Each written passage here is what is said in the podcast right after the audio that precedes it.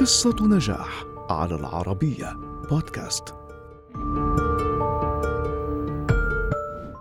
دخلت الفن من المسرح ولكنها ما لبثت أن تحولت للغناء وباتت تسجل الأرقام القياسية في النجاحات سواء من خلال تصدر أغانيها قوائم المبيعات أو حصد الإعجابات والمتابعات عبر منصات التواصل الاجتماعي آريانا جراندي التي باتت واحدة من أهم مشاهير العالم وهي في العقد الثاني من عمرها. ما قصتها؟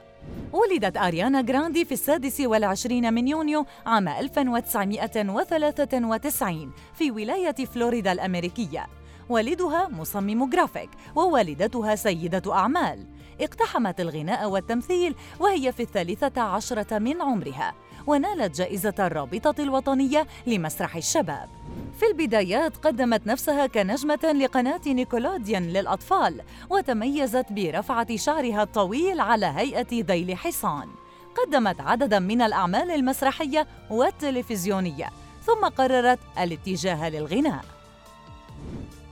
في عام 2011 أصدرت جراندي أغنيتها المنفردة Put Your Heart Up ارفعوا قلوبكم وبعدها تألقت كمغنية بوب في عام 2013 أصدرت ألبومها الأول Yours Truly الذي تصدر قائمة ترتيب الأغاني التنازلي الأمريكي.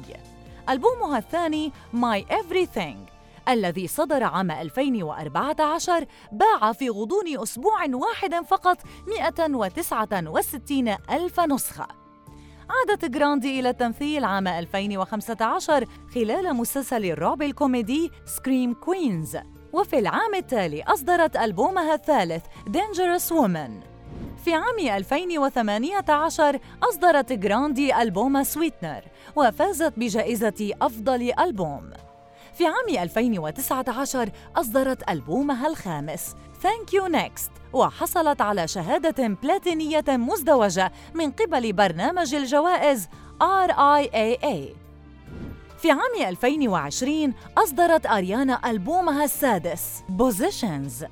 وفي العام نفسه صنفتها مجلة فوربس بأنها المرأة الأعلى دخلاً في الموسيقى بين المشاهير.